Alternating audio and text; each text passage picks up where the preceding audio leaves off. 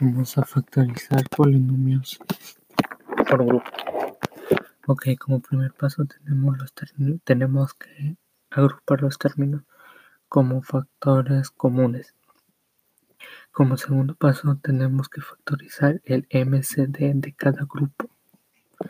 Y como tercer paso tenemos que factorizar el binomio común el más, como el más grande. Para esto los, los grupos de una forma igualada. Por ejemplo, las X irán con las X y las Y, por ejemplo, irán con las Y. De lo contrario, no serviría el proceso. Cuando ya tengan agrupado cada una de, de los términos, lo siguiente será, lo siguiente será comenzar a buscar un número o un signo que sea iguales que multiplicado o dividido de que el dividendo sea el producto. Por ejemplo, si tenemos un número que es 3x, vamos a buscar un número que dé 3 y lo vamos a dividir. Esta sería la factorización de los polinomios completos.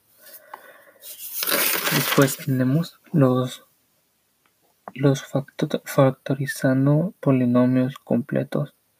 Lo anterior era factores de polinomios por grupo.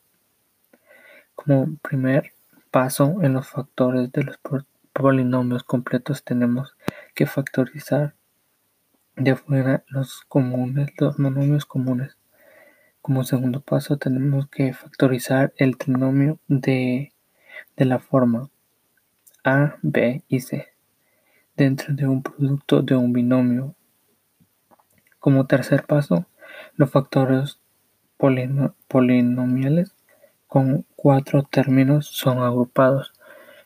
En esta, en esta factorización completa son cuatro términos los que se agrupan en el anterior el 3 y de la misma manera vamos a buscar un número que dividido o multiplicado de el resultado de cada uno y que sean divididos o multiplicados por el mismo término o número. Esto ha sido todo.